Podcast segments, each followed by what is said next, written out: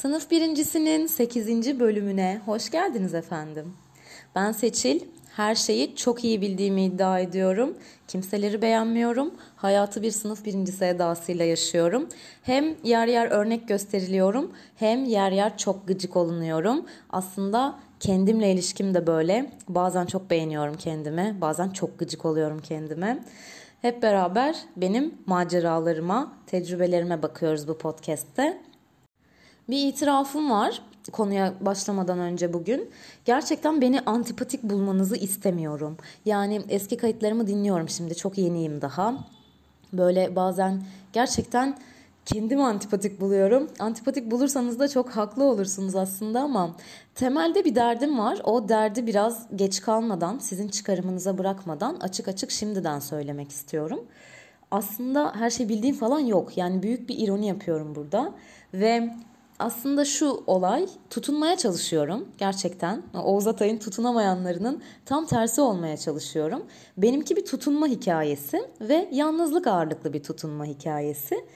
Totalde hikayeye baktığımızda büyük ihtimalle fazlaca tökezlemeler, fazlaca yanlışlar, fazlaca bir yere varamamalar göreceğiz. Ama bu yolda olmayı bir şekilde eğlenceli hale çevirmeye çalışıyorum. Tek derdim bu.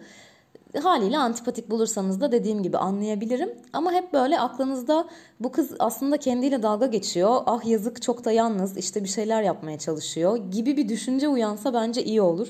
Çünkü benim gerçeğimi yansıtan cümleler bunlar. Böyle bir bilgi geçeyim dedim.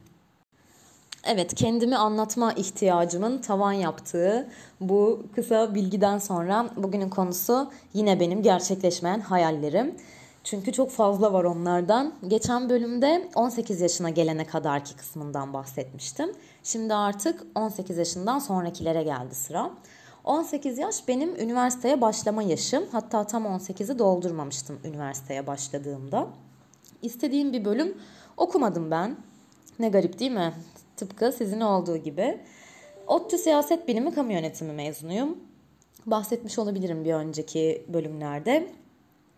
Niye seçtim bu bölümü? Oradan geleyim hayallere. Çünkü puanımın yeteceği en iyi okul, en iyi bölüm orasıydı. Dolayısıyla ben de elbette fazla düşünmeden ODTÜ'dür, iyidir, siyasettir, iyidir, iktisadi idari bilimlerin bir dalı, işsiz kalmam burada, üniversite hayatı yaşarım, İngilizceyi de öğrenirim diye okumaya başladım. İnsanın okuduğu bölümün hem çok önemli olduğunu düşünüyorum, hem hiç önemli olmadığını düşünüyorum. Müfredatlı eğitime olan tepkim baki, müfredat dahilinde anlatılan hiçbir konunun, hiçbir uzmanlığın insanı uzman yapamayacağını düşünüyorum.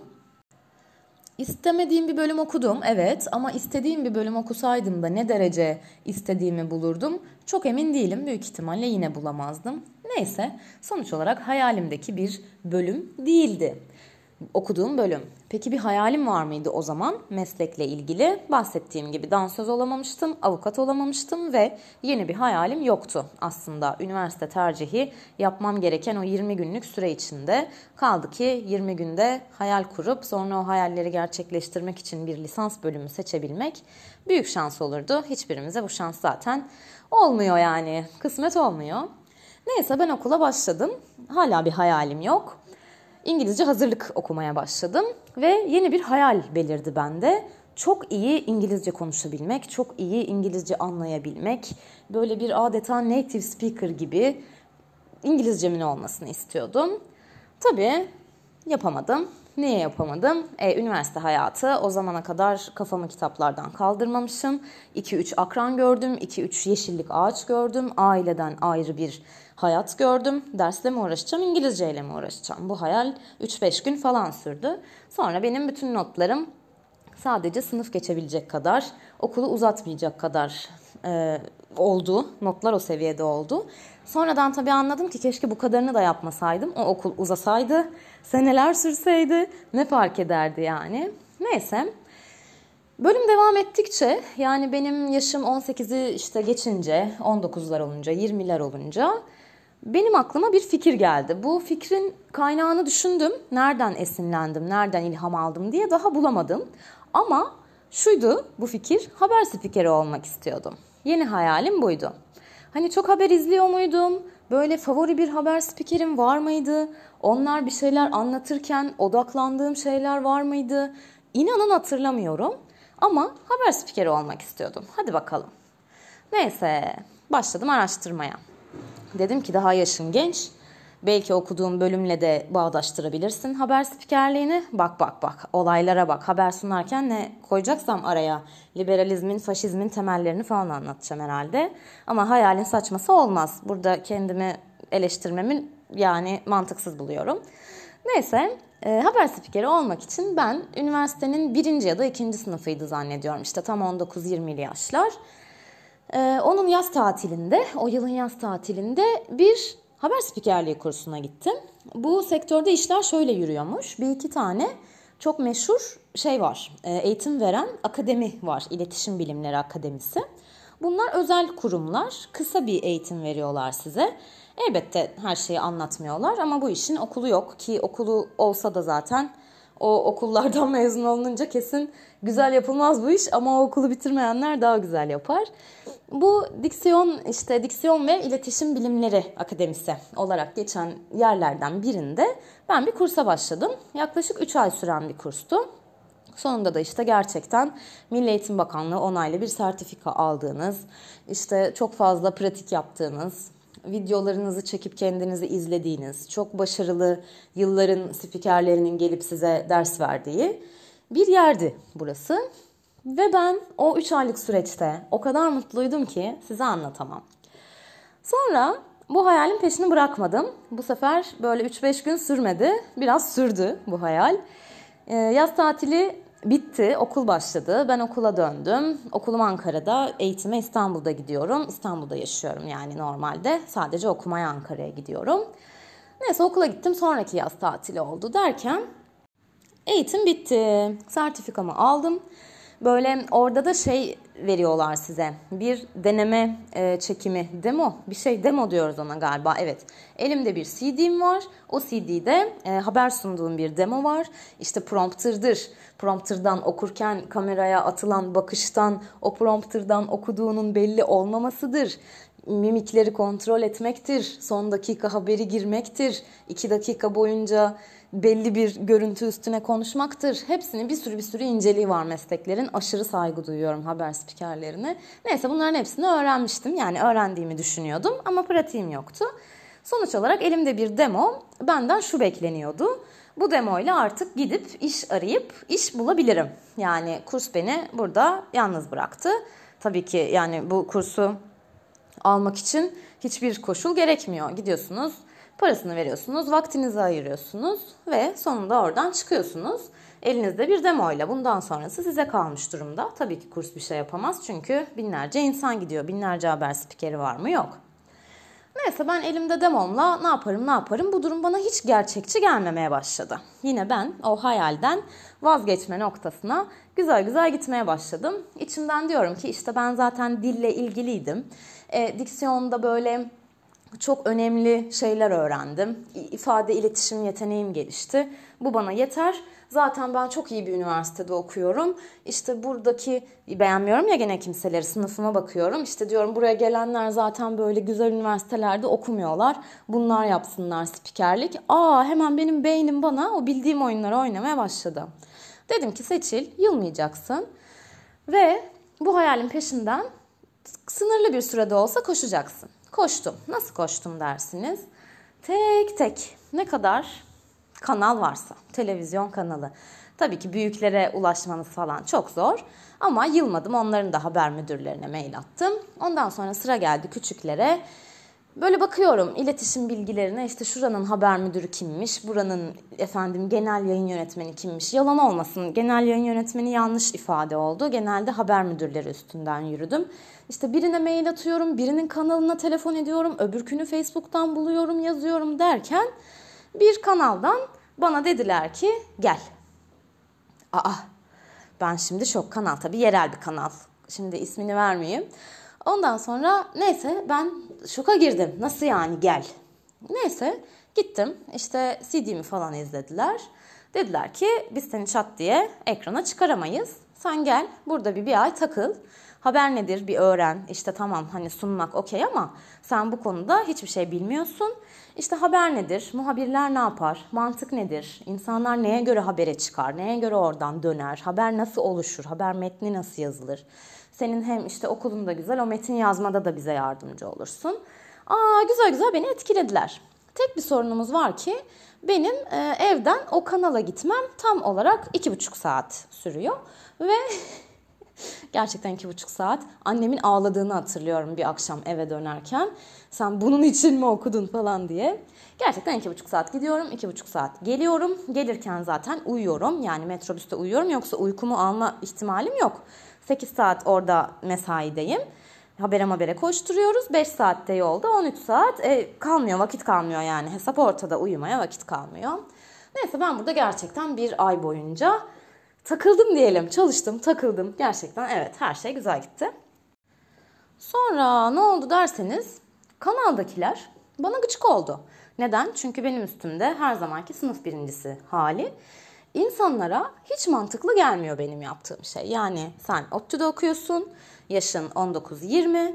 Biz burada hani düşük maaşla diyelim hadi parantez içinde ünlem. Düşük maaşla hayata tutunmaya çalışıyoruz. Bu kadar eziyet çekiyoruz. Sen manyak mısın? Bu yaşında böyle bir işin peşine düştün. Burada tabiri caizse amelelik yapıyorsun. Yani İstanbul'un bir ucundaki evinden kalkıyorsun. Buraya geliyorsun, burada habere koşuyorsun. Yok efendim haber yazmayı öğreneceğim diyorsun. Haber görüntüsü üstünde falan da konuşturuyorlar beni. Ben çok seviniyorum. Hani böyle arkada döner ya spiker söyler.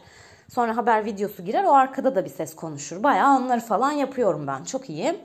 Sonra akşam gelip haberleri yorumlayan başka bir duayenimiz var. Bu duayen de orada şey yapıyor, günü yorumluyor. Aa, o da benimle çalışmaya başladı. Yorumları beraber yazıyoruz. Her şey şahane.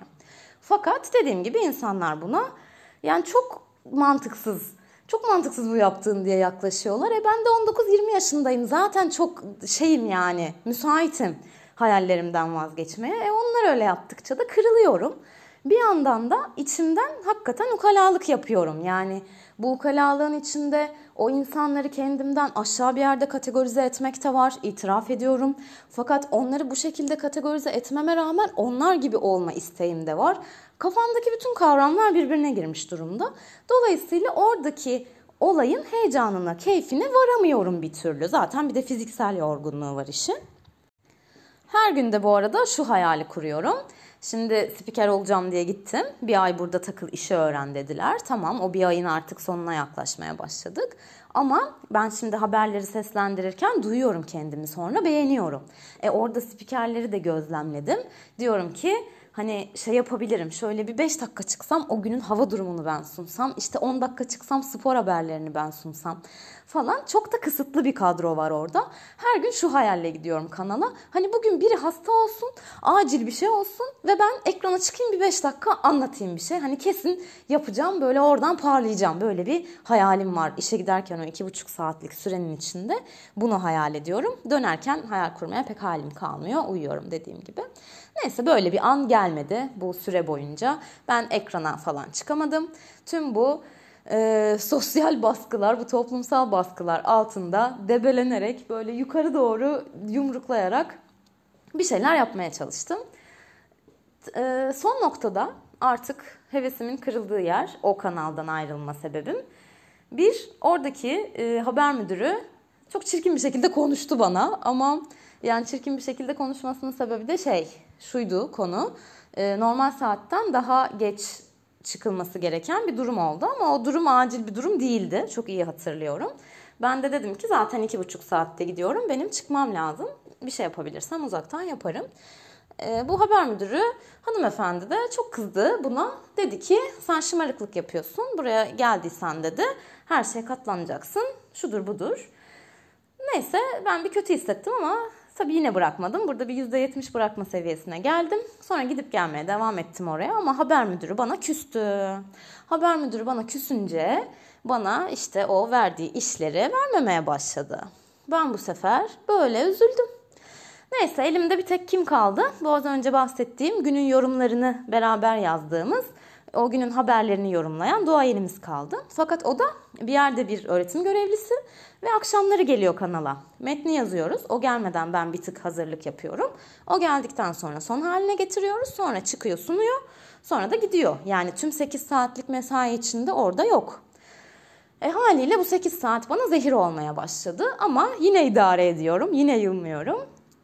Derken bu duayen abimiz benle, bu da şimdi utanıyorum bunları anlatmaya, bana çıkma teklif etti. Kısaca, kibarca böyle söyleyeyim. Ama ısrarlı bir şekilde çıkma teklif etti. Ben de kendimi çok küçük hissediyorum. Yani bu yaşta başıma gelse bu durum beni büyük ihtimalle yıldırmaz ya da korkutmaz. Ama o şartlar altında, o yaşta ve durum böyleyken, artık elimde son tutunabilecek dal o kalmışken onu reddetmek de artık o da küsecekti bana, ne yapacağım gibi kala kaldım böyle. O konuşmadan sonra da zaten işte olurdu olmazdı. Ben haber müdürüne bir mail attım. Zaten her şey, yani rica minnet ilerliyor orada. Hani herhangi bir şimdiki stajyerlerin sahip olduğu haklardan falan yararlanmıyorum. Ben zaten yalvar yakar girmişim oraya. Onlar bana lütfetmişler. Neyse, dedim ki ben işte yarından itibaren gelmiyorum kanala. Gerekçe de belirtmedim ve bir daha kanala gitmedim. Bu hikayenin benzerleri üniversite hayatım boyunca devam eden yaz tatillerinde 2 tane daha yaz tatilim oldu. Yine küçük kanallara ulaşıp rica minnet orada haber merkezinde işte stajyer gibi takılmak suretiyle geçti. Ama yükselebildiğim en fazla yer, dediğim gibi, haber seslendirmek oldu. Haber spikeri olamadım. Olamadım yani. Ama bana olan tepkiler değişmedi bu arada. Her zaman, yani o kanaldakilere özel değilmiş bana yapılan yorumlar. Herkes aynı fikirde mutabık kaldı ki ben çok saçma bir şeyin peşinde koşuyorum. Ben işte ODTÜ'de okuyorum, ben siyaset bilimi okuyorum. İnsanlar o bölümü kazanmak için neler yapıyorlar? Zaten ben mezun olduğumda çok iyi işler benim önümde hazır bekleyecek. Böyle saçma bir işin peşinde koşmama gerek yok. Tüm dünya bu konuda anlaştılar bana karşı. Ve üniversite bittiğinde içimde, aklımda bu hayale dair hiçbir şey kalmamıştı. Güzelce kırılmıştı bu hayal. Şimdi geri dönüp biraz düşünelim. Hikayeyi biraz uzun anlattım ama yaşarken gerçekten trajikomik bir hikayeydi. Şu an hiç saçmaladığımı düşünmüyorum. O zaman da saçmaladığımı düşünmemiştim. Sadece şunu düşündüğümü hatırlıyorum. Bu kadar insana karşı ben bunu yapamam. Düşünmemiz gereken nokta galiba tam olarak bu. Bir hayalimiz olduğunda kimse bize "Ne güzelmiş ya, kesin yaparsın, senden çok iyi olur, ya zaten sen şu konuda diğerlerinden farklısın bak, hakikaten ya biraz emek versen olur, acaba şuna mı baksan, acaba şu eğitimi mi alsan, acaba bu konuda başarılı insanları mı araştırsan, yollarından gitsen" gibi şeyler söylemiyorlar. Benim çok hayalim oldu, ilerleyen dönemlerde de çok fazla oldu. Çok az olduğunu söyleyemem arkadaşlarımın.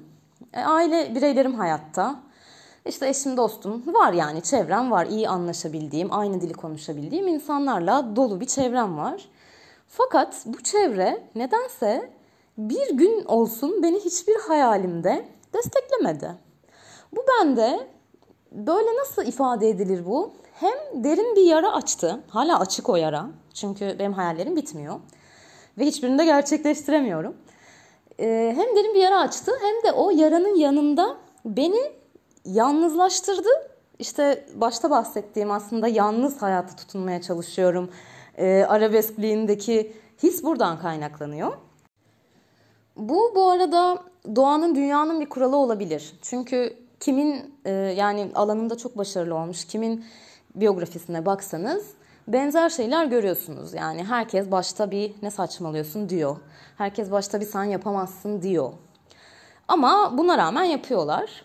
Yani benim aslında başkalarını suçlamam ya da yalnızlığıma işi getirmem çok hakkaniyetli bir şey değil. Yani ben isteseydim olurdu elbette ki. Bendeki o direnme gücü olsaydı, bendeki istikrar, bendeki kararlılık, bendeki niyet, arzu, coşku, tutku, her nasıl tanımlarsanız, demek ki diyorum, yoktu.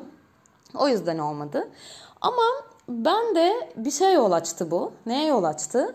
Artık gerçekten yalnızlık ölçütümü Az önce bahsettiğim aynı dili konuşan insanlar etrafımda ya da aile bireylerim çok fazla ve onlarla iletişim halindeyim diye açıklamak bana yapmacık geliyor. Bence insan yalnız olmadığını gerçekten hayallerini anlattığında dalga geçilmeyeceği, yapamazsın denmeyeceği, biraz da destekleneceği birilerini istiyor ve ancak o sıfatta insanlar bulabiliyorsa yalnız hissetmiyor.